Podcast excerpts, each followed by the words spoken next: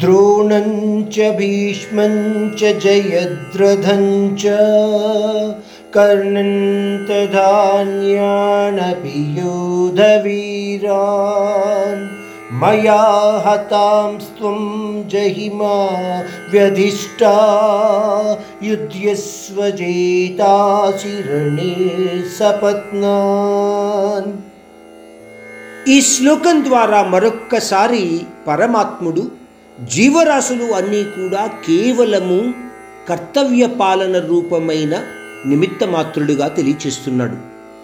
అంటున్నాడు ఈ యుద్ధభూమిలోని కౌరవసేనలోని కౌరవ సేనలోని మహావీరులైన ద్రోణుడు భీష్ముడు జయద్రథుడు కర్ణుడు మొదలగు వాళ్ళందరూ కూడా నా ద్వారా అంతకుముందే చంపబడ్డారు.